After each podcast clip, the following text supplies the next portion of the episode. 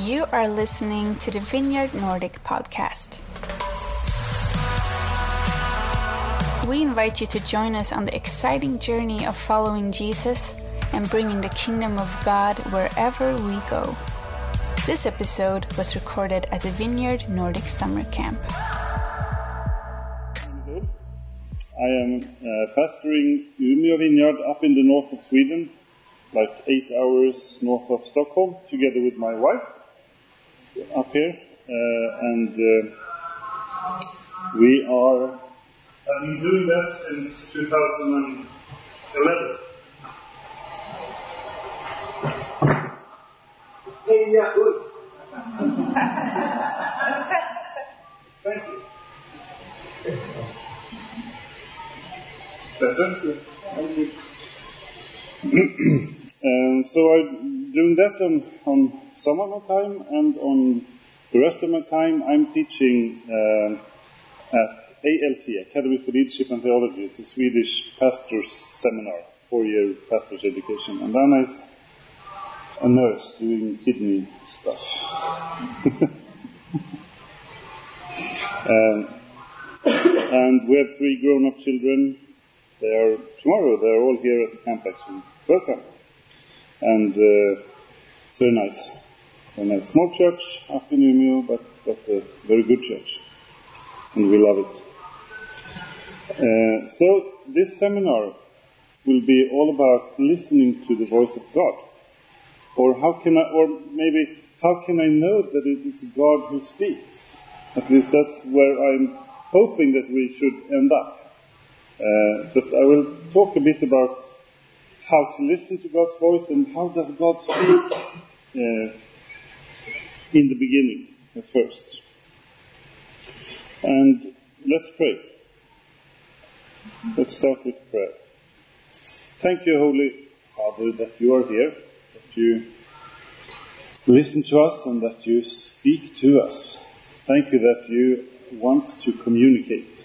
We ask you to come and open our hearts and sharpen our minds this hour to, to hear from you and to, to focus on you.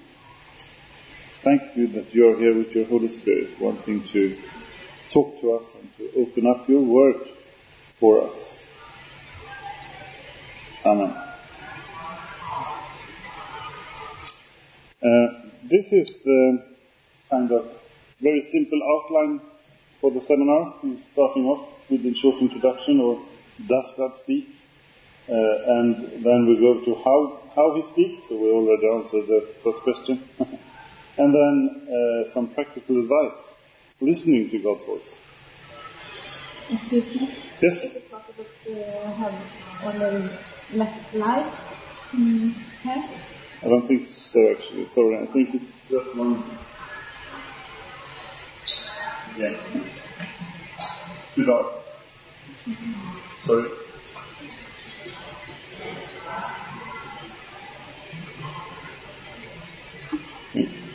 Uh, so this is what I was thinking we should be going through, and then also um, hopefully we'll have time for discussion and thinking together in the end. That's my plan.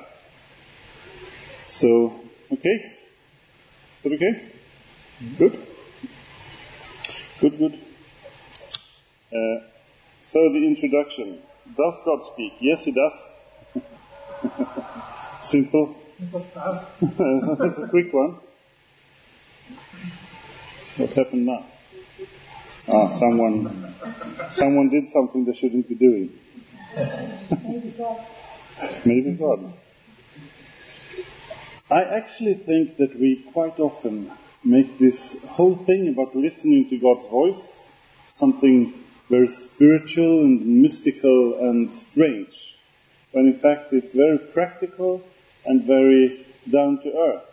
Very simple is probably the wrong word, but it's, it's like, like everyday life. You don't have to, to, to make it very more spiritual than it is. Uh, because the problem, I said it yesterday, but the big problem is that we are brainwashed, all of us. Since you started school, you have been brainwashed to think that this world is a closed box, you know, where, where, where God can't intervene or where He doesn't exist. We have to think when we learn stuff, we learn, we learn how science works, we learn how, how, how, this world functions and so on, and we have to learn to think uh, inside of this world. I don't know the English term. Inomvärldsligt in Swedish. Uh, so, so, so we can't count with God's interaction in this world when we when we think and when we go to school and when we uh, talk to each other. Almost, we get trained to count out God in the equation, out of the equation, uh, and that's. I mean, I, I've been pumped with this since I started school at six years age, six years of age, until until I finished university. This, this is the way of thinking in, this, in the Nordic uh, school system, in the Nordic world, in the public life in, in our countries. So we have been, we're brainwashed, really, uh, to think that the world is a closed box when in fact it's more like a, a basket with big open, a round basket with big open um, sides towards God. For He intervenes and He speaks and He do things and He's um, connected with His creation. He just didn't create and then step back and just looked at what He had done. He created and then He walked with Adam and Eve in the garden and he talked to them and they interacted with each other. And he has continued to interact with his creation through all history, this book tells us. So, the world is not a closed box. That's the first thing we should, you know, try to, uh, we, we, found the word yesterday, uh, deprogram ourselves from this box thing and start to, to realize that the world is a basket instead of a box and God speaks and God does things within this world. That's the first kind of. Um, if He doesn't, well, then we can't hear Him. but He does. The church history says so, the Bible says so, our experience says so. So it's, it's uh, uh, so much more that talks about that God actually do things in this world and, and we need to just make that a core part of our understanding of the world around us. So, deprogram yourselves. Actually, it's one of the most cited Bible verses is Romans 12, 1. You know, where it says, and now I'm not citing, I'm just freely quoting, uh, let your, your thoughts be changed Right? Remember that one? Yeah, come on. Let, let God change your way of thinking. Let God change your, your thoughts and your ways of understanding stuff. That's your that's part of your spiritual worship of yours. Welcome. so we've been trained that, that natural science can answer any, everything. That's not true. It's good. Natural science is a good thing. Uh, and, and, it answers a lot of stuff. I said yesterday why planes can't fly, for example. Bible doesn't tell us why planes can fly, but, but natural science tells us how it can. We can be relatively secure because we know the physics works when we're flying. Uh, but, but it doesn't say anything about where do you come from? What's the purpose of your life? And where are you going? Nothing. It can't answer those kind of questions. It's like trying to, um, I mean, trying to use the wrong tool. Uh, screwing in a screw with a, a cross screwdriver when you need a, a whatever it's called, straight one.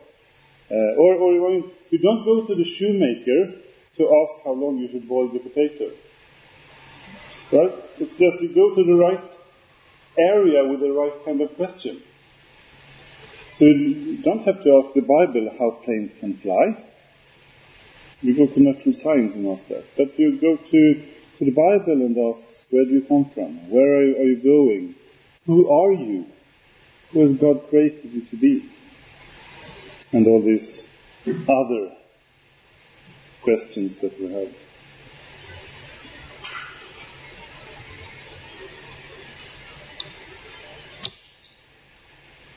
Second, truth is not uh, a knowledge, a, a, a, saying or a, or a definition. Truth is not a definition. I think it should be better than knowledge. Truth is not a definition. It is a relationship. Uh, John John 1:18 says, "No one has ever seen God, but the one and only Son, who is himself God and is in closest relationship with the Father, has made him known." So how do we get to know God? Who is the ultimate truth? Right? So how do we get to know God? Well, through relationship with Jesus to look at him, to see who he was, to see what he said, to see what kind of a life he lived. Because the, what he said, who he was, the life he lived, represent who God is to us. So when we get in relationship with Jesus, we get to know God. We are so very much influenced by Greek thinking, where, where truth is definitions, we kind of try to to um, get everything in order. You know, one pers- everything is logic uh, down to the last piece of it. And you need to order things in the right way, and then you will understand them. It's Jewish way of, of understanding truth is different in a way. It's more, much more relational, much more. Um, I, I say sometimes that well, if, if a Greek looked, looked on the world, he asked the question, or the way of getting knowledge is to ask how. How does this work? How does this function? And, and why does it function as it does? And that's the way we have been taught to, to think knowledge. uh, and, and the Jewish way of thinking is actually much more uh, a reaction to what God has presented. Not asking how can this be, but okay, this is what it is. And how do I live it? How do I live in this world that has been presented to me? A little bit of a uh, sidetrack perhaps, but truth is not a definition. It's a relationship. It's a relation, a relation with Jesus. That's the, the main, the core saying here.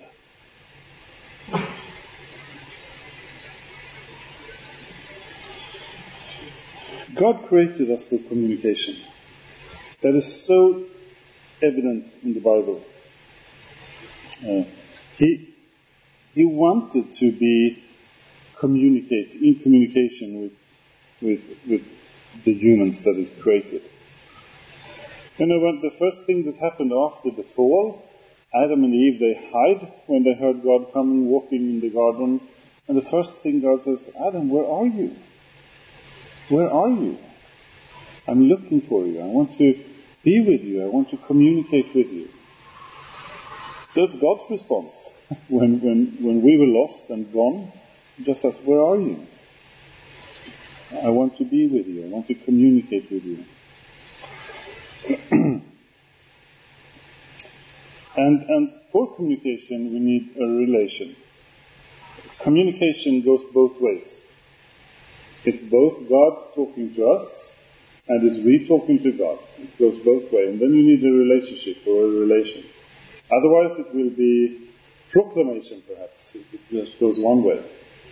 Uh, but to have a communication, it needs to go both ways. Uh, so we need a, com- uh, a relationship with God to communicate with Him. Uh, communication defines us. This is psychology. Buber, if you, if you know, Martin Buber. We are defined by our relationships and how we communicate with each other. Very, very much. Not, not totally, but very much. I become, I become who I relate to. Jag blir som jag umgås, in Swedish. I become like those who I relate to. I usually put on a tail on that one and say, therefore I need to come relating to those whom I want to become like. I need to choose my relationships because I will become like those I relate to. um, so, if we communicate with God, we will become more like Him, which is good, which is all that discipleship is all about. Being a follower of Jesus is about being become more like Him, following Him, doing, do, following Him, doing what He is doing. And it's always Jesus is, that is, is in the center. He is, as we read before from John 1.18, He is the one who is showing us who God is and what God wants. And if we want to know who we are and what we are supposed to be doing, and what God tells us and, and shows us in our lives for our way forward, we need to know who God is. Okay? Um,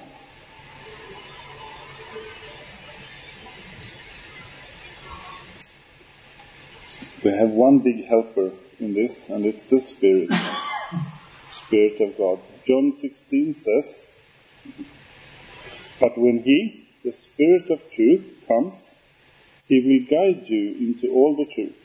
He will not speak of His own, He will speak only what He hears, and He will tell you what is not yet to come.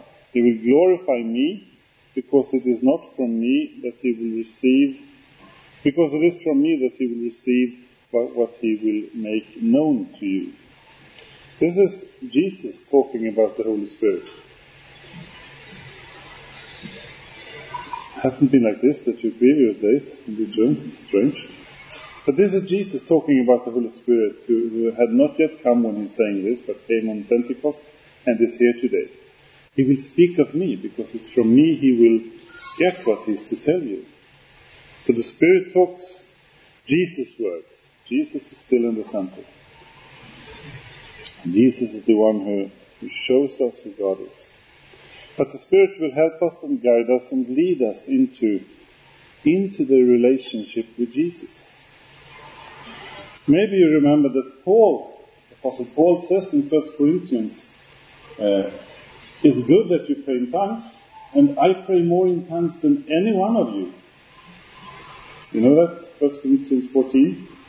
Uh, and, and it says that because when you pray in tongues, you edify yourself, you build up yourself.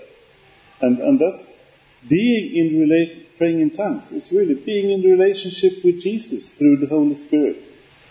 That's why it edifies you. That's why you become more like Jesus, praying in tongues. Just relating to Jesus, just being together with Him.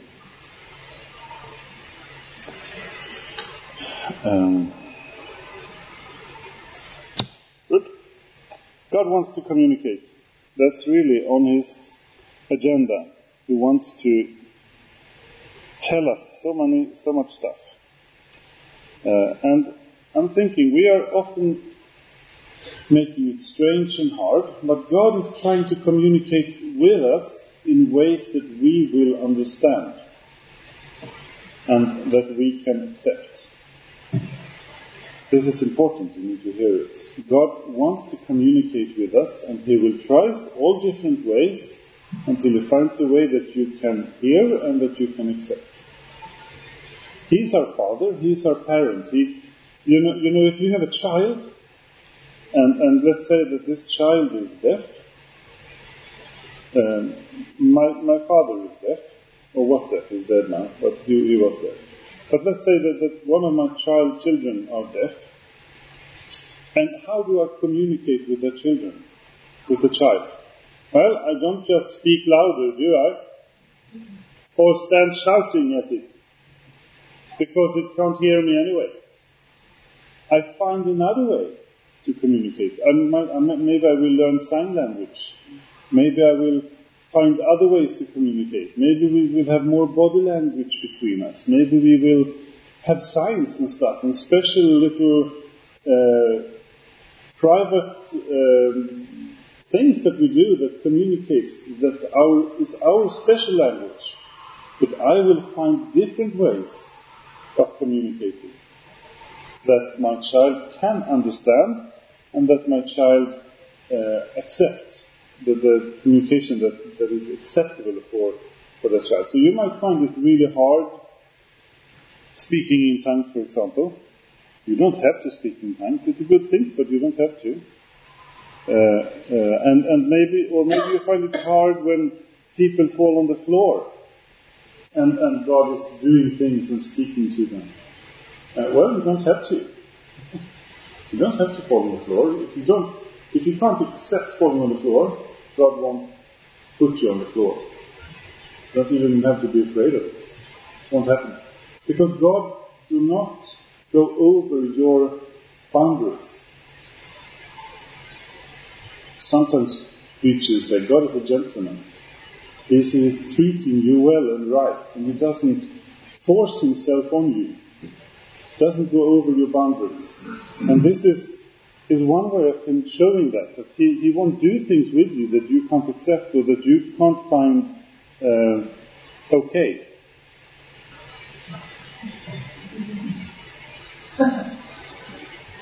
Uh, but it's good though to fall on the floor and just have God's mercy and love flowing through you. It's a very nice feeling. It's a very wonderful way of being together with God when that happens. But He won't cross your boundaries. He won't force you to communicate with Him. He didn't force Adam and Eve in the garden. He asked, Where are you? Come talk to me. Come be together with me. It's your decision. It's called free will. but he wants to find ways of communicating with, communicating with you. If the best way for you is through reading the Bible, well, God will use that. If the best way for you is walking in the forest, God will use that. If the best way for you is, is just sitting down listening to Him, soaking in His presence, well, He will use that. But He will always find, trying to find ways to communicate with you that you find acceptable. For me, I want Him to communicate in all ways, all possible ways. I'm open for it all. If you want to have me on the floor, God, please do. If you want, have, want to have me dancing, God forbid, please do. if you want to, to talk to me when I'm in the forest, please do. I want to be open for God to speak to me in all ways that He, he can. But that's that's really up to you. The important thing is that you have channels open that you have ways that you have allowed Him to speak to you.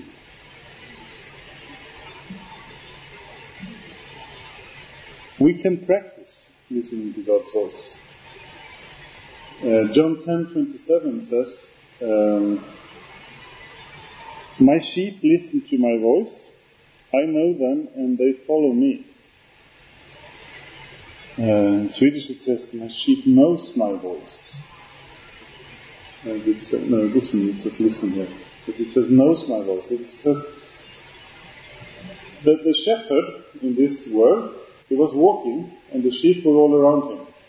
And he was talking to them, singing, doing things, and they followed his voice. They followed the voice of the shepherd because they recognized it. And they, there could be many shepherds in an area, but they know that's my shepherd. That's the one I know will get me to the green grass. So I will follow that one. And, and, and if a sheep did not know the shepherd's voice and just run astray, the shepherd would go find it and tell it, don't do that again. Uh, in a very hard way, actually.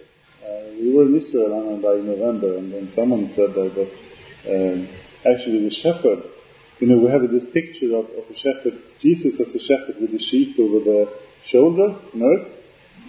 The shepherd did like that. They actually took the sheep that had run astray, broke its bone, well, it heals very quickly apparently, uh, but still broke its bone and carried the sheep with him. So it could not run astray. Uh, and then, and then when it put it down, it just stay there because it had broken bone, right? And then it could take it up again and continue walking. And the sheep would be that close to the shepherd all the time, listening to his voice, getting to know the shepherd's voice. I don't know, perhaps God does that to us sometimes. Make us immobilized in a way. And, and, and just, to, just for us to be able to get to know His voice. To, I think in this world that we're living in right now, with all this, all the sound, you know, all the things that are being thrown at us all the time, all the information, the internet, all the screens, all the, welcome, all the information, the TV, computer, internet, this one, horrible thing. Uh, it's and very useful, but it's like a, a, um, Bruce. I guess it communicates in all our languages that we live in. It's very loud, very very loud, and sometimes we need to take that away. Just put it away, all of it, and just start to listen, because this this uh, noise can actually go over the voice of God in our life, in our lives. But we can practice, and when we practice, we get to know His voice better, and we can start to um, to hear it in within the noise. And within all the other voices, we will recognize, well, that's my shepherd's voice. I can, I can single it out in, within all the other voices. That's my shepherd's voice, and I will follow that one. But we need to practice. It doesn't come from itself. We need to practice it. So, that's, yes, God speaks. That's, this is the introduction. Here comes the main part. How does God speak? How does God speak? Uh, in Scripture, He speaks in the Scripture, Psalm 105, 119, the Bible's longest chapter. Uh, and verse 105 says, Your word is a lamp for my feet, a light on my path. And 2 Timothy uh, 3.16 says, All scripture are God-breathed. God has breathed His Spirit into all scripture. And it's useful for teaching, rebuking, rebuking, correcting, and training in righteousness, so that the servant of God may be throughout be equipped for every good work. And just very quickly, there are different ways of reading the Bible. I will just say, look on three, three different ways quickly. Different ways of, of getting the scripture inside of you. Uh, first of all, worldview. This is like the, the bulk, just reading. Find this, a, a Bible that's easy to read.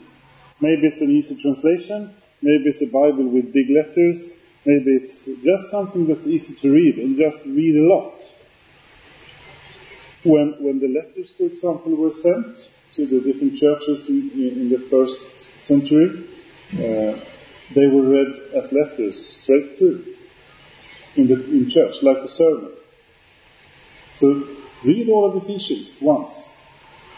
Not just two verses every day, just read. Like you, like if you read a novel or, or, a, or a, an exciting book. It is an exciting book. I mean, if you read a, a fairy tale or something like that, just, just read. Just fill yourself with the Word of God.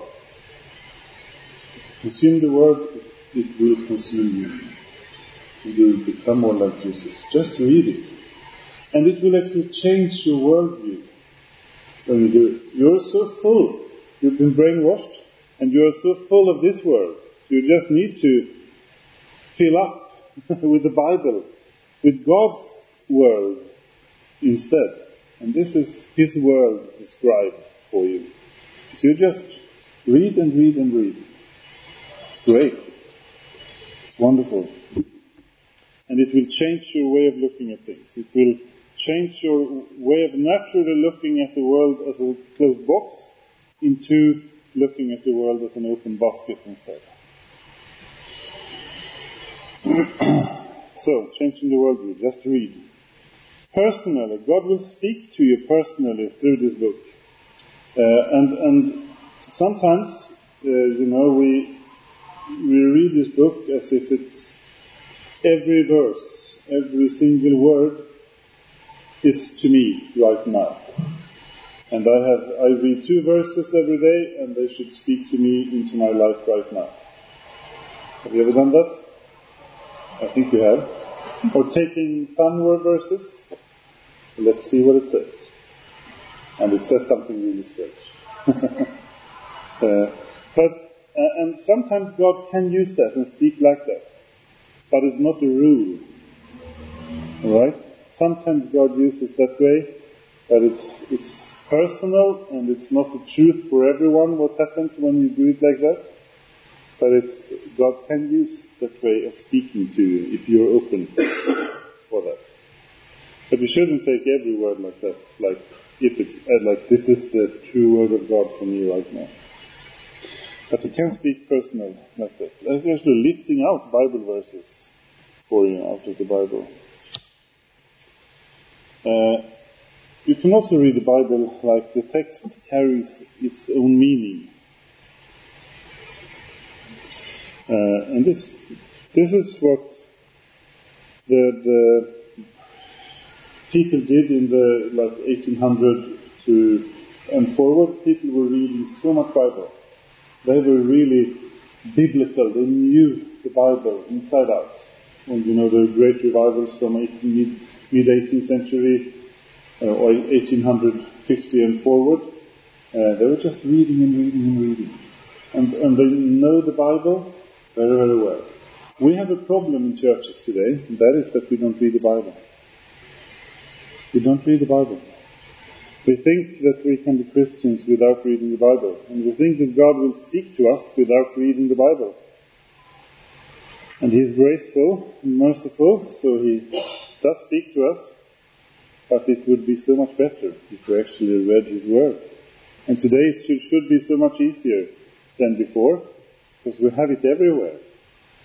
I mean, I have like 20 Bibles in this one. yeah? Uh, some, some that you can listen to as well, not just read. You can, you can uh, just have them in the earphones when you go out running or when you walk or, or whatever. It should be so much easier to fill yourself with the Word of God today. And this is the main way God speaks to you. The Bible is the main way that God speaks to you. And nothing that He says in any other way will contradict what He says in this word, because this word is the, the, the thing that everything else in our Christian life should be aligned with. Historical critical reading uh, may, might be sound strange, but it's uh, just looking a bit further. Buy a book that tells you a bit about who wrote this book. Well, it was Paul. Uh, okay, it was Paul. When did he write it? Oh, it was in the 50s. 52 perhaps. Where did he write it from? From Ephesus. Why? Well, because the Corinthians had asked him a lot of questions, and they wanted answers to all these questions. All right, so they have a communication between Corinth and Ephesus. Yeah, true. They have a communication. They're sending letters back and forth over the sea, Corinth to Ephesus. There's at least four letters. We only have two of them in the Bible. Two of them are lost. But at least four letters were sent between Ephesus and for Paul sent at least four letters to Corinthians, to the Corinthians. And we have perhaps number two and four of those letters, called number one and two in our Bibles. Uh, and if you know this, you will actually know much more about, well, well, why does he write as he writes? Why does it tell, why does it say that, that women can't have short hair? It's a strange thing to say. Well, if you knew that in, in Corinth they had a, a, a big, big temple where they, they um, sacrificed for, for um, um, things to grow better in the fields. And the, the, the way of, of, offering worship was to lay with a prostitute. And those prostitutes were all shaved. They have shaved heads. So if you're a Christian and have very really short hair or shaved heads in Corinth, you will be mistaken for a prostitute, for a temple prostitute. But and if you know that, it's quite quite obvious. Well, you shouldn't look or try to be like a prostitute. You should be, be look uh, and be honorable. Uh, and if you know this, well, it's quite obvious that you shouldn't have short hair in Corinth. But does that apply to everywhere, all times? Probably not. Because we don't have those kind of temples in Nyhem. Right? So it doesn't matter, really. It doesn't matter in Nyhem. Maybe in some other place where they do have these temples. I don't know anywhere in the world right now. But maybe then Maybe there are other social codes that we should avoid as Christians because they are not good. They are not showing the, the, the greatness and the holiness and the mercy of God. Maybe there are other things we should avoid in our cultures instead of long or short hair. okay, uh, but getting to know, well, where did he write it? Why did he write it? How did he write it? What kind of genre is it? And, and also, to whom? Who are the receivers of this thing that is written? That's historical critical reading for you.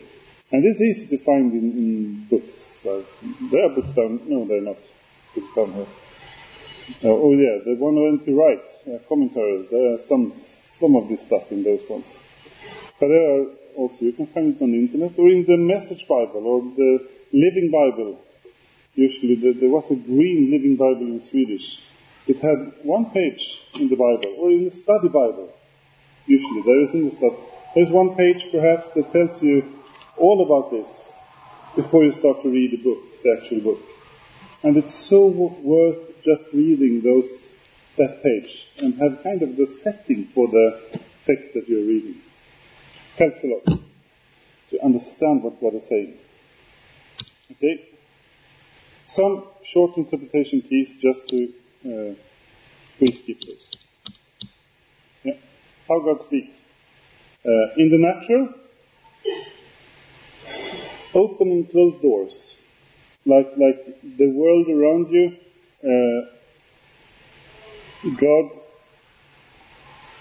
I think that we are doing this, listening to God's voice for our lives, so spiritual when it's really simple. Open and close doors. I think that like this. What are you good at? I mean, I'm not very good at Chinese. I will probably not be a Chinese missionary. It could happen, but probably not. So that's, that door is closed, naturally. If I want to, or I'm, I'm almost 50, and languages are hard for me, so learning Chinese is not really an option. Uh, so Chinese missionary is not really an option for me anymore. Okay, box that one away. Very, it's a closed door. Very natural. Uh, what do you find joy in doing? In the 80s when I became a Christian, in the 70s as well, I know, there was a thing, really, that God always wants you to do what you don't want to. God's calling on your life is to do what you don't want to. And that's just so stupid. Uh, and God's calling in life is to do what you're not good at. And it's just strange, isn't it? If God wants you to do something, He will have put a longing in your heart to do that, and He will also have given you the ability to do that. So that's why I'm saying, what do you long for?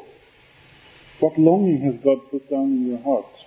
And what gifts has He given you to, to do it? What are you good at? What do you find joy in doing?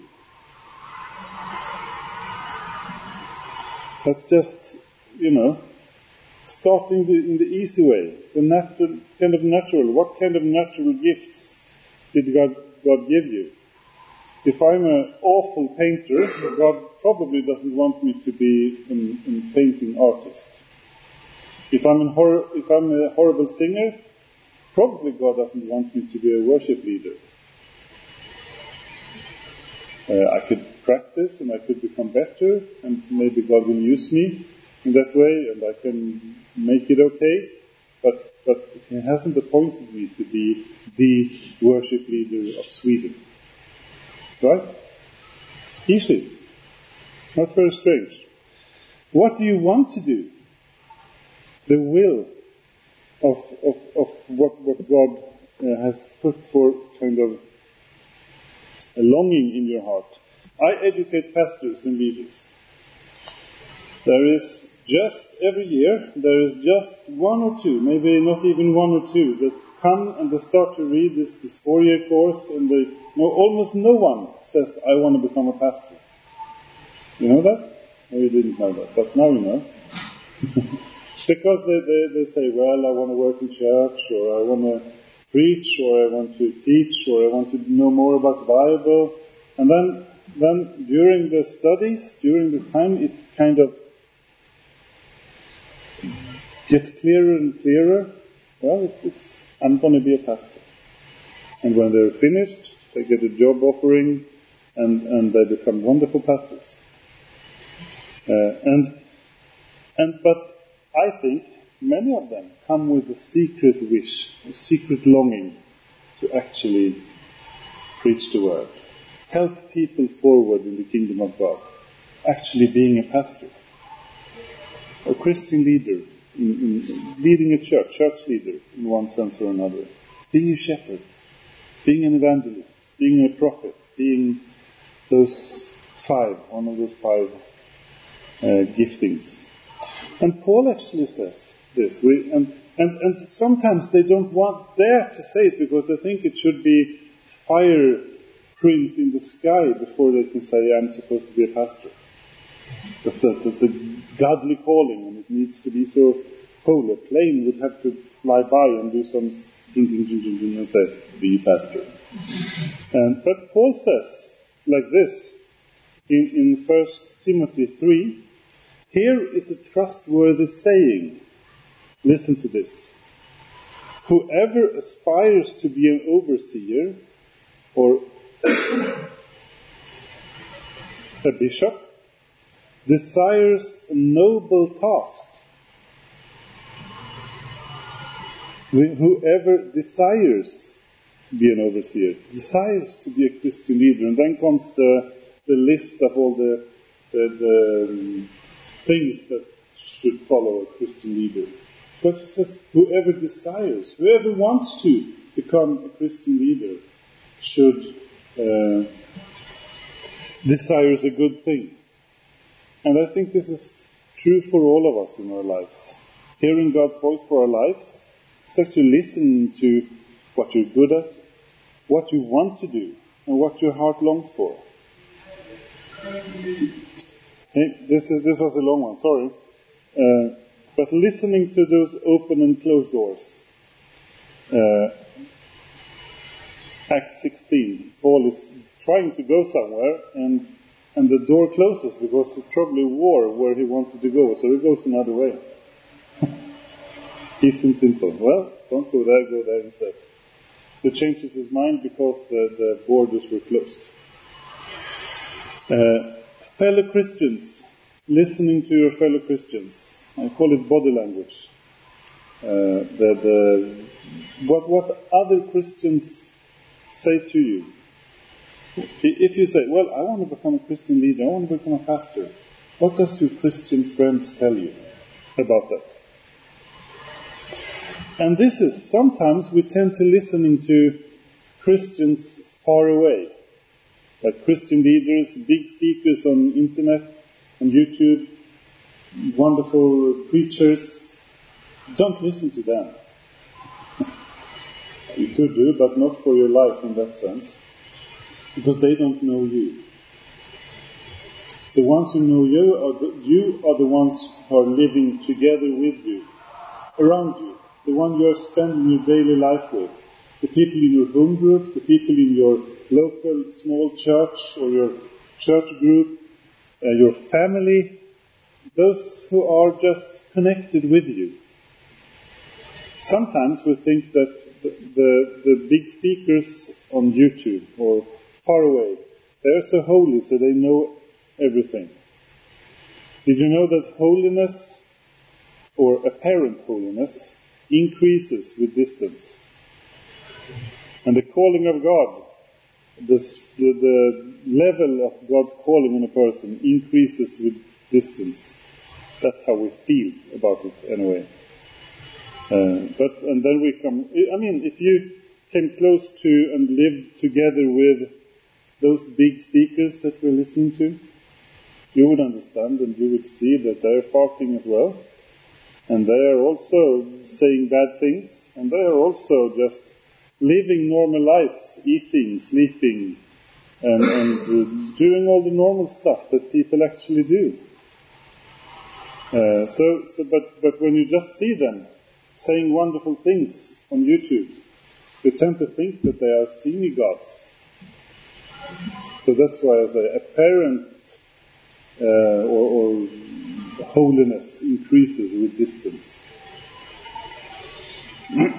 so, listen to the ones around you, the ones you share your life with, the ones you are, are living together with.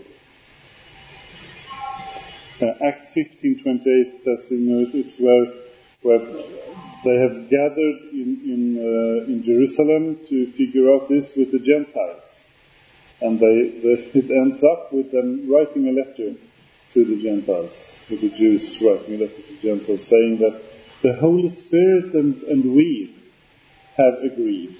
it's like we have we this is the truth. The Holy Spirit and we have agreed that we should follow those, those simple rules. And then they, they count some, yeah. Okay. Content. Dreams. God speaks to, through dreams. We have Joseph, for example, in the Old Testament. Wonderful how God speaks to him in dreams, and, and it becomes true, and his life is totally changed through dreams. I have such a, such an experience. God spoke to me in a dream once. I was on at uh, had done my first year at uh, uh, the Pastors Academy, where I was teaching studying theology, and uh, I used to be working as a shoe seller, selling shoes. Uh, and I dreamt that uh, one night I was thinking, should I should I continue doing these studies or should I not? Uh, and I just, we were thinking together as a family, should, should, should we go this path, should we go this way, or should we take another way? And we were thinking and wondering and, and uh, praying. And then I dreamt a dream that uh, three o'clock in the afternoon, someone called me on the phone and said, it was actually the shoe selling company, the boss in the shoe selling company, called me on the phone and said, Shouldn't you come and work with us again? It would be so good to have you back. We have better areas to work in because I was traveling around selling shoes. We have better areas. We have more freedom. Uh, you get more money, and and it's uh, better in every way. And I said, okay, well, I don't know if I should continue this pastor's education, so yeah, okay, I'll do that. I'll skip the pastor's education and I will do shoe selling instead. So I did and it was it worked well. I earned much more money than I did before, and it, it uh, I sold a lot of shoes. It was so horribly boring. You know, like in a dream where you're walking in syrup. Like that. Really, really boring. Just horrible. Even though it was working okay and I was selling a lot of shoes and I earned a lot of money. It was just boring. And then, the very next day, at 3 o'clock in the afternoon, and now I'm not dreaming anymore, this is for real, at 3 o'clock in the afternoon, they called me from the, from the other shoe selling company, because they thought I was still working with the first one, and said, shouldn't you come and work with us instead? We have better areas. We have more money per shoe, you will earn more, more freedom, and, and everything is much better with us. Shouldn't you come and work with us instead? You know what I said? I said, no, I had already done it. I've tried it. That's my first feeling. This is just unbelievable. and then, well, I've already tried this. And I don't want it. It's horrible. It will be good, but it will be horrible. So, God gave me a choice. I think that I actually could have been a shoe seller. And it could have been okay, it could have been good. But God gave me a choice. Do you want to be a shoe seller and have boring? Or do you want to be a pastor and a teacher and have fun? I go for the fun.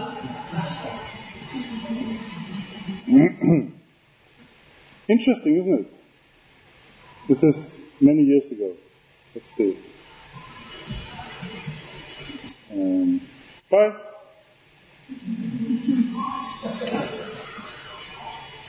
dreams. I think it's an important way of God speaking to us. You know, and, and also just in between sleep and waking. You know, this this twilight zone where we kind of if we if you ask God to speak to you in those areas, I think He will. We in our home group a couple of years ago, we, we actually have said that let's be the dream team of the church. so we prayed that God would give us dreams in our home group so we could be the dream team. Uh, and, uh, and He did. He gave us lots of dreams. And we remember the dreams in a new way. And, and God just started, spoke to us in that way because we allowed Him to speak to us in that way. Feelings. That's also uh, an important way of God speaking. Um, yeah. Wishes. I said, what, what kind of longing has He put in your heart for your own life? What do you want? Assurance is another one. The, you know, sometimes you can feel that this is hard, this is not a fun thing, but this is actually walking in syrup, but I know it's the right thing. That can be God speaking to you. That's assurance. I know that I'm in the right place, even though it's tough, even though I don't want it. But I know this is where I'm supposed to be right now. And I have to push through this. Rationality. That's one thing that we so often just think about in this context. Uh, we kind of tend to, when we become Christians, we think that we don't have to think anymore. Let's put our brains on the shelf and uh, stop thinking. Well, that's not God's way. That's human uh, lazy way. God gave you a brain. He wants you to use it. And so.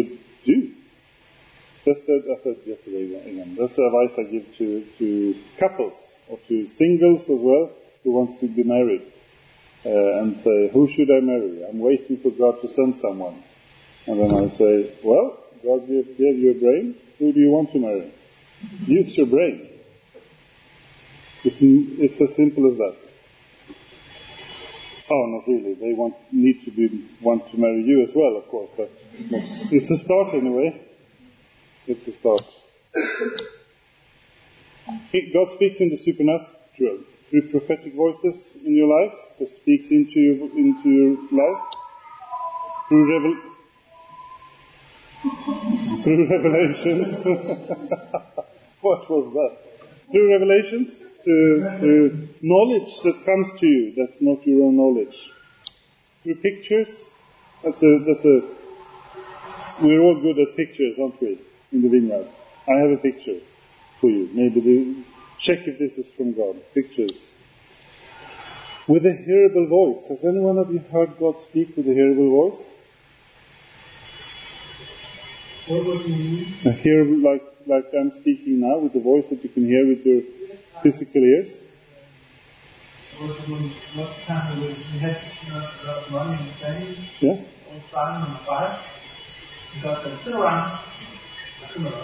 Fire, and turn down the electricity of visitor, turn down the, and he said, look! And I started looking at the ground and found a little paper was, was uh, from the Yes, and uh, what the middle on the table was, I could see the, the pattern, yeah, the pattern down, Yeah. and people uh, walk on this paper that they couldn't see, so, but they saw only the two. Yeah. So I just took it and go on a cafe and, and I just do this and then just put the pattern. Yeah. Wonderful. God's blessing. Yeah. I was five or seven in my grandfather's house, and I heard the word Anna. Hmm. Exactly. That's. I, I've actually heard my voice, my, my name as well, just like that. Or as I felt it in a way, it was in saying, like like hearing with my physical ears, just good. And then I loved it. I didn't hear that, but that was, you know, inside of the name in a way. Just saying, God saying my name. Wonderful. Paul heard God speaking hearably on, on the way to Damascus. Samuel did. Samuel did, yeah, yeah. Many times at that night when he, he went up and said he thought it was his master. Hmm. True. So it happens more often than we think, I, I believe. Yeah. Is it, uh, for me, it only happens when I'm just lost, think to Mm. but not in the everyday life. No? Sometimes I was a, I was a stand where I was the and he said, read this chapter in the. Read in in week, then we hopefully you get Mm. and then stop. Mm. And I don't know why. I don't know why. In a vision, Paul has a vision of this uh, cloth coming down with all, all uneatable animals. And he, God says, go to the Greeks, go to the Gentiles. Uh, supernatural knowledge and more. And here comes some practical advice as finishing up. I think if we should start to listen to God's voice for our lives, uh, it's good to do it in an orderly and in, ordered way. Uh, this is what's called an enslinje in Swedish. It's called uh, leading line in English, and it's something you use when you have when you're at sea or, or close to land, and you should find your way. You have like two two signs on an island like this. One uh, down at the beach and one up at the uh, mountain.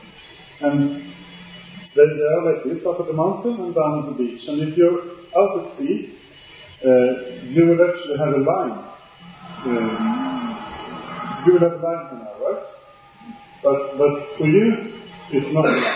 You're outside of the line. Okay, you understand how it works? You need to be in line with those two sides. If you're not, you're in trouble. Uh, so, so if you go there, you, you will find the line and you can follow it. It's called enslinje uh, or leading line.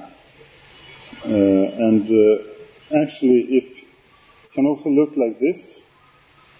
This is a map, and then you have this is a, a, a sea map. Uh, and here you have two signs, which signs out this leading line, and on this island you have, or the same island, and on this place you have two lines, and signs out this leading line, and here is a, a rock that you should try to avoid. Uh, you see? And you can actually find a way in through this hard area uh, by following the line. And then you know when you're quite close to land, you just go up five inside the land and you see this line. And then you follow that line in here. And actually, you could think of this as leading lines, what I'm going to tell you now, as leading lines for your life. Uh, uh, and there are certain things that should be aligned with each other. Four things I'm, I'm suggesting. Uh, this is a kind of balanced help then for, for your uh, listening to God's voice for your life. And uh, it should be what you hear God say or what you think about your life, it should be in line with the scripture. That's the first sign. The scripture. This is always the most important way God speaks to us. Actually, most stuff about your life is already in here. You don't have to listen, you don't have to think, you just read and it's in here. Most of, of how you should live your life is just in this book. But it should, what you hear God say, or what people prophesy over you, or any other way that you hear God's voice, of all these things, if you dream or, or whatever, it should be in line with the scripture. If it's not, it's not God's voice. Simple as that. That's why you need to know the scripture. If you know the scripture, it's so much easier, easier to, to know if you're inside or outside of his, the scriptures. So, in line with the scripture. Second, second sign, in line with the body, the body of Christ. The people around you, the people you share your everyday life with, the Christian people you share your everyday life with. People in your home group, the people in your church, the people in your local community. Uh, that you, and, and here I think we need to start to talk more with each other. You know, I feel God saying this to me. What do you think about that? Can you see this in me? Can you? I want to be a shoe salesman. Is that right? What do you think? Can you see that in me? Is that your opinion on, on me and my life? Should I be a shoe salesman? We need to start to talk about these things within those small groups. Uh, and not listening to, to uh, heroes, Christian heroes, far away, but listening to the ones who are actually part of your own community, share life with you. Those are the ones who are able to tell you about these things. In line with your own experience, what do you experience? What do you, what do you, uh, what do you feel God say to you? Uh, what is God's yeah, what do you feel God is saying to you? What's your own experience? Usually, this is the one we take first, isn't it? And for me, it's just one of all these four signs, four, four different things that should be aligned for this line, the guiding line.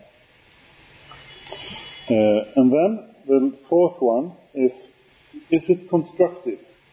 or deconstructive. It should not be deconstructive. It should be constructive. It should be building the kingdom of God, not ruining it. It should be building up yourself and people around you. If it ruins yourself or people around you, it's probably not from God.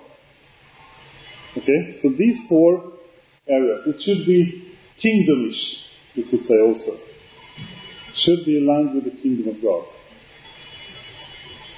And if you have those four signs in line, you could actually be pretty sure that this is the Word of God. And this is the way of God for my life. This is His will for my life. This is what He has planned for me. This is what He has created me for. Do you hear me? I think you, quite often we single out one, and quite often it's the experience we single out as the only way of listening to God's voice. But there are so many more. And God won't say something in Scripture and something else in your experience. He just won't. Or if three of these things is in line and one is not, maybe if we go back to, to this picture, maybe you could, you know, if you're out here driving a boat, you could go in 30 knots really fast. It's no problem, it's just to go for it. Right? You know there will be no stones. Nothing to hit. But if you go out here, and you have two in, three in line and one is not in line. Maybe you're out here and looking, searching. Perhaps you should try it. You could. But take it easy. You know, if you're out there going with a boat, you put someone in the front to look for stones, and you go really, really slow, so that you can stop and go backwards if you see a stone coming up. You take it really, really easy. Maybe that's the way of doing it. If you don't have all the things in line, maybe you have three and one not, go out here and take it easy. Just don't go for it in 30 knots. That's just stupid. Do it slow down and, and see what happens and see if, if things clear up. Maybe, maybe you have, uh, you have all the three, the, the three lines up, um, but the, the body doesn't say, well, it could be that you should do that. We don't really know. What you want? you don't get a clear answer, maybe just step carefully forward and, and you know, have, have a friend watching out in the front of the boat for the stones and just, just take it easy. And that's okay. It's an adventure going with God, isn't it? And sometimes the light for the path forward isn't switched on until we take the next step. Quite often, actually. And then we take the next step, and then the light goes on a little bit further. Quite often it is like that in life. But if, if that's so, do it careful and easy. That's my advice. Um, yeah, that's actually that's the, the this picture is what I want you to take with you most of all from this session. Uh, and now we have some time, if you want to, for, for questions, for discussing, for thinking together. It's 8 past 12. So, if you have any questions, feel free. Yeah? I'm interested in, in know why God sometimes uh,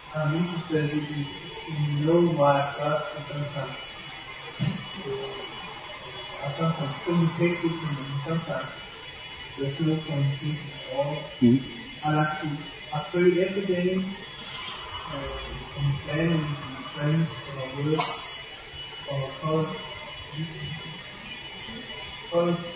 and uh, brother brother Mm-hmm.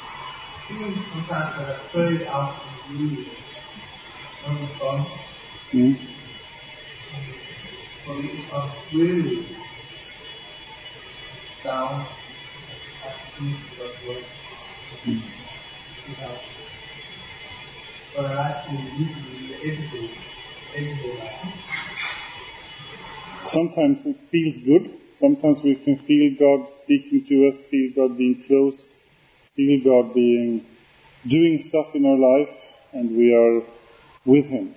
Sometimes God feels far away. It's a feeling. It's not the truth. It's a feeling. God is always close. That's what the Bible teaches us. So that's where the Bible overtrumps everything again. God is always close. Our feelings go up and down. Our relationship to God goes up and down a little bit. Our uh, way of communicating with Him goes up and down. Uh, but He is always close. That, that's the kind of, you know, you need to, we need to stand on what the Word teaches. That's, this is the ultimate truth. or have to ask the Bible more? You, don't know, I don't know if I should say you just need to have to read the Bible more. Uh, it's uh, it's one way of filling yourself with, with, with this worldview, as we started off with, because we're brainwashed. Uh, but but it's that that can, could help, I think. But also, uh, it's just to you know when you feel when you don't feel that God is that close, realize that this is a feeling, and it's it's, uh, it's not, it's not the truth. The truth is that God is close. The truth is that He is close to you all the time. Mm. Yes, I had an experience a couple of years back where I really wanted to get rid of a habit, and I prayed to God to help me uh, get rid of it, to give me strength so I could overcome it. Um, and um, nothing happened until I realized that I myself, I had to believe in my prayers. I had to believe that He would help me and be there for me. And then I succeeded. Yeah. When I started really believing that He would be there, I think that is uh, an important lesson to me. Mm-hmm. You have to believe what I ask for. True. You have to stand behind what we're actually asking for. For real. It's like I could pray or wish that I run 100 meters for, in 10 seconds. Don't laugh. it won't happen automatically just because I say so. Uh, and this is this is actually also uh, soon, uh, very soon, a, a problem or fault. Some Christian teachings teaches that uh, when you speak, you recreate the world around you. Uh, and it's not really true. But when God speaks, He creates. Sometimes when we speak, our words create stuff. But I couldn't speak and say that I will will uh, run 100 meters in 10 seconds because it's physically not possible for me to do that. Uh, well, maybe if God made a, a miracle, it would happen. But sometimes we create bad feelings in ourselves, bad self-esteem, bad ways of looking at ourselves by the words we use about ourselves. Or quite often, actually, we do that. Uh, and that's, that, then it creates things within us the things that we say. Uh, but that's different. That's not, that's not changing the reality around us. Uh, it's, called, it's called positive confession. You have heard of it, I guess. And it's, it's not Christian. It's Christian to talk about yourself the way God talks about you. But just speaking doesn't change the world around you. That's not prayer either. Uh, still though, as you say, when we pray, we should pray. Have you seen the, the, uh, the film Bruce the Almighty? Yeah, he should, God teaches him to pray, remember? God teaches Bruce how to pray. And for first of all, he starts off with being religious, saying all the right stuff. And then God tell, tells him, no, don't do that. Pray from your heart. Pray what's in your heart. Pray what you really mean. And then it's different. Right? And that's a little bit, I think, what we need to do. We need to pray from our hearts. What, what does we really long for? And do we believe it? Do we believe God can do this? Do we believe God wants to do this? are our prayers in line with the kingdom and what God has for purpose in our lives? Are they constructive? I'm thinking of a picture. Sometimes a baby, one year old, is screaming in its bed in a room in the flat. And it feels insecure. It really thinks it's all alone. it's only me, the baby, and screaming out loud in the dark room. The baby's knowledge is I am alone, and the baby don't feel secure. But the truth is that the flat is bigger than that, that the mom is outside. And the mom exists, but the baby doesn't know. The baby's really scared. It's a picture of that there is a parent uh, wanting the baby to be at rest and peaceful. There are also uh, seasons in our lives. Sometimes God takes us through a season where He's relatively quiet. I think usually those seasons are growing seasons for us, standing on the promises and the, the knowledge about our lives that's in this book. So when, when and often we feel that God is, is far away at those times. I know somebody thinks that you to do one thing and I don't do that. He won't tell me another thing because he to do the first thing and then he tells me next next thing to do. So if I don't to do that, I can't go further. Sometimes, Yes, not, not be. always, but Could be, yeah, could be. Hmm. Good. More questions or comments? Yes. Uh, I was thinking, um, if you were afraid to do wrong things and uh, that uh, stops you from doing anything, Yeah. and you feel that uh, perhaps a feeling is the strongest voice, uh, mixed with anxiety. hmm Um, what do you do? If, if I am afraid of doing what I feel God is saying, Um, perhaps, and uh, uh, I'm not sure uh, if it's God. and you're not sure if it's God who is saying it, yeah. Well, that's the that's the time, because that's the experience. You feel God is saying something, but you're not really sure, and you're afraid of doing it. Mm-hmm. Yeah, that's that's you hear that experience. Mm-hmm. Feel God is saying. Well, then I I'm uh, I, a little bit. I feel like I'm out here mm-hmm. among the rocks. I'll do it slowly. Take it careful. Maybe I, if I should talk to someone, God says to me, this is a really funny one. Once I felt so, oh, I actually felt very strongly, but it was very wrong, uh, that God spoke to me. And, but I was afraid of doing it. I was afraid of doing this. It was a girl who was together with this mm, unchristian guy. And I felt I should talk to, to them or to her and say that you shouldn't be together with this guy.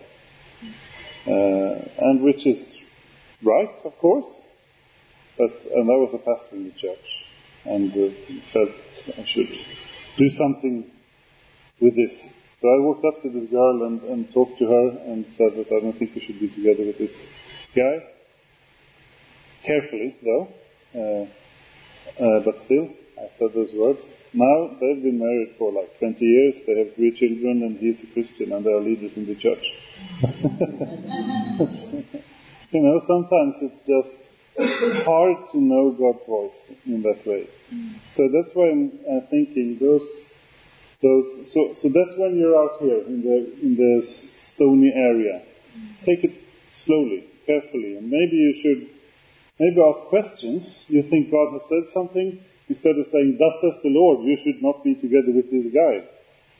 Maybe you should ask, "What do you think? Uh, being together with this guy is it good for you? Is it is it good? Is it is it in the Bible? What do you think? Maybe I should have, done it like that instead. Taking it careful. Uh, and also, I think those four four things. We should always have those four things with us when we when we think about. I mean, if you have a picture for someone, you don't have to ask the body of Christ first. Uh, you could just give it in an orderly and, and uh, nice way. Uh, but when you think about our lives and the directions of our lives and what we're supposed to be doing with our lives, it's big decisions. Where are we supposed to live? What, what are we supposed to be working with? Um, how should I be fulfilled? The only place you will be fulfilled is when you are within um, God's intention with your life. So that's where you will be really fulfilled. Let's see now. I think you said something and you and you. Yeah. I was just thinking of your example because uh, once somebody told me that uh, nothing bad comes from God. Yeah. Um, Nothing bad comes from God, someone said, yeah? yeah, and if, if you uh, what what you were doing, I was just thinking uh, you Yeah. were judging this young man. Yeah, I was judging the man. Yeah, yeah, God's yeah, So yeah. I think isn't that a way to say, okay, this is not that Maybe I did wrong, totally wrong. Yes, feel free to go if you want to. It's time is up really. It's uh, 20 past or something. Yeah, 21. Feel free to, to leave and thank you for coming. Nice having you here. Uh, yeah. Nothing bad comes from God. No. No, true. And I think one of the hardest things is to, to be, uh, be be very careful is something that I work a lot with, not, not to judge other people. Yeah, yeah, that's one of the main. So, when you're doing that and, and think about it. Says clearly here, don't judge each other. Yeah, Yeah. yeah. It was someone over here who, yeah, it is. so that um, I would see in Christian that it, um, after that, um, he's bringing, um, this spring contest. yeah, He was saying, this is that same question. Um, he's saying to go after them. yeah, And showing a different way if this is actually something you want to do. yeah, The fruit is this coming from you. Yeah. So, I think we can be in expectance of God to show us a different way and do it again. Um, I mean, if we can say once and say it once, yeah, so, um, asking to, but I didn't really catch that. Trying something.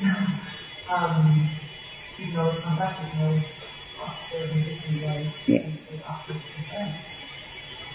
Um, so yeah, that's one thing. it's important. Yeah, yeah. And as you said, God continues to say stuff to us, the same thing, till we get it. Yeah.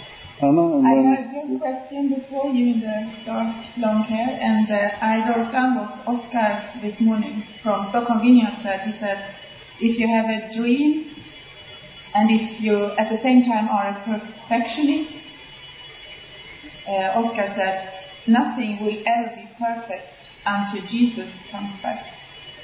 So you were talking about maybe this is God's will or not, but if you have anxiety and you don't do it. So if you have a dream or if you have something you think God wants to do, and if you're a perfectionist, the thing is that nothing will ever be perfect until Jesus comes back. Oscar from Stockholm and uh, if we have a strong feeling that this is from God, we can try. we are not perfect. The only one who is perfect is Jesus. yeah,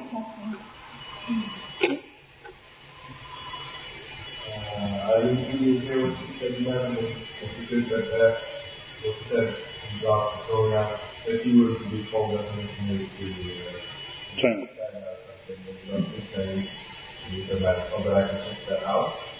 Uh, and I think you mentioned important to not filter out what comes, what God is saying first, but then filter out afterwards and think about it and Mm. process it. But to be open to hear anything from God, because Yeah. it could call you. True. I could be a missionary to China as well, if someone translates what I'm saying. Yeah. Or if God gives me Chinese supernaturally. it does happen. So I'm just I was just trying to illustrate. Yeah, but but true, true.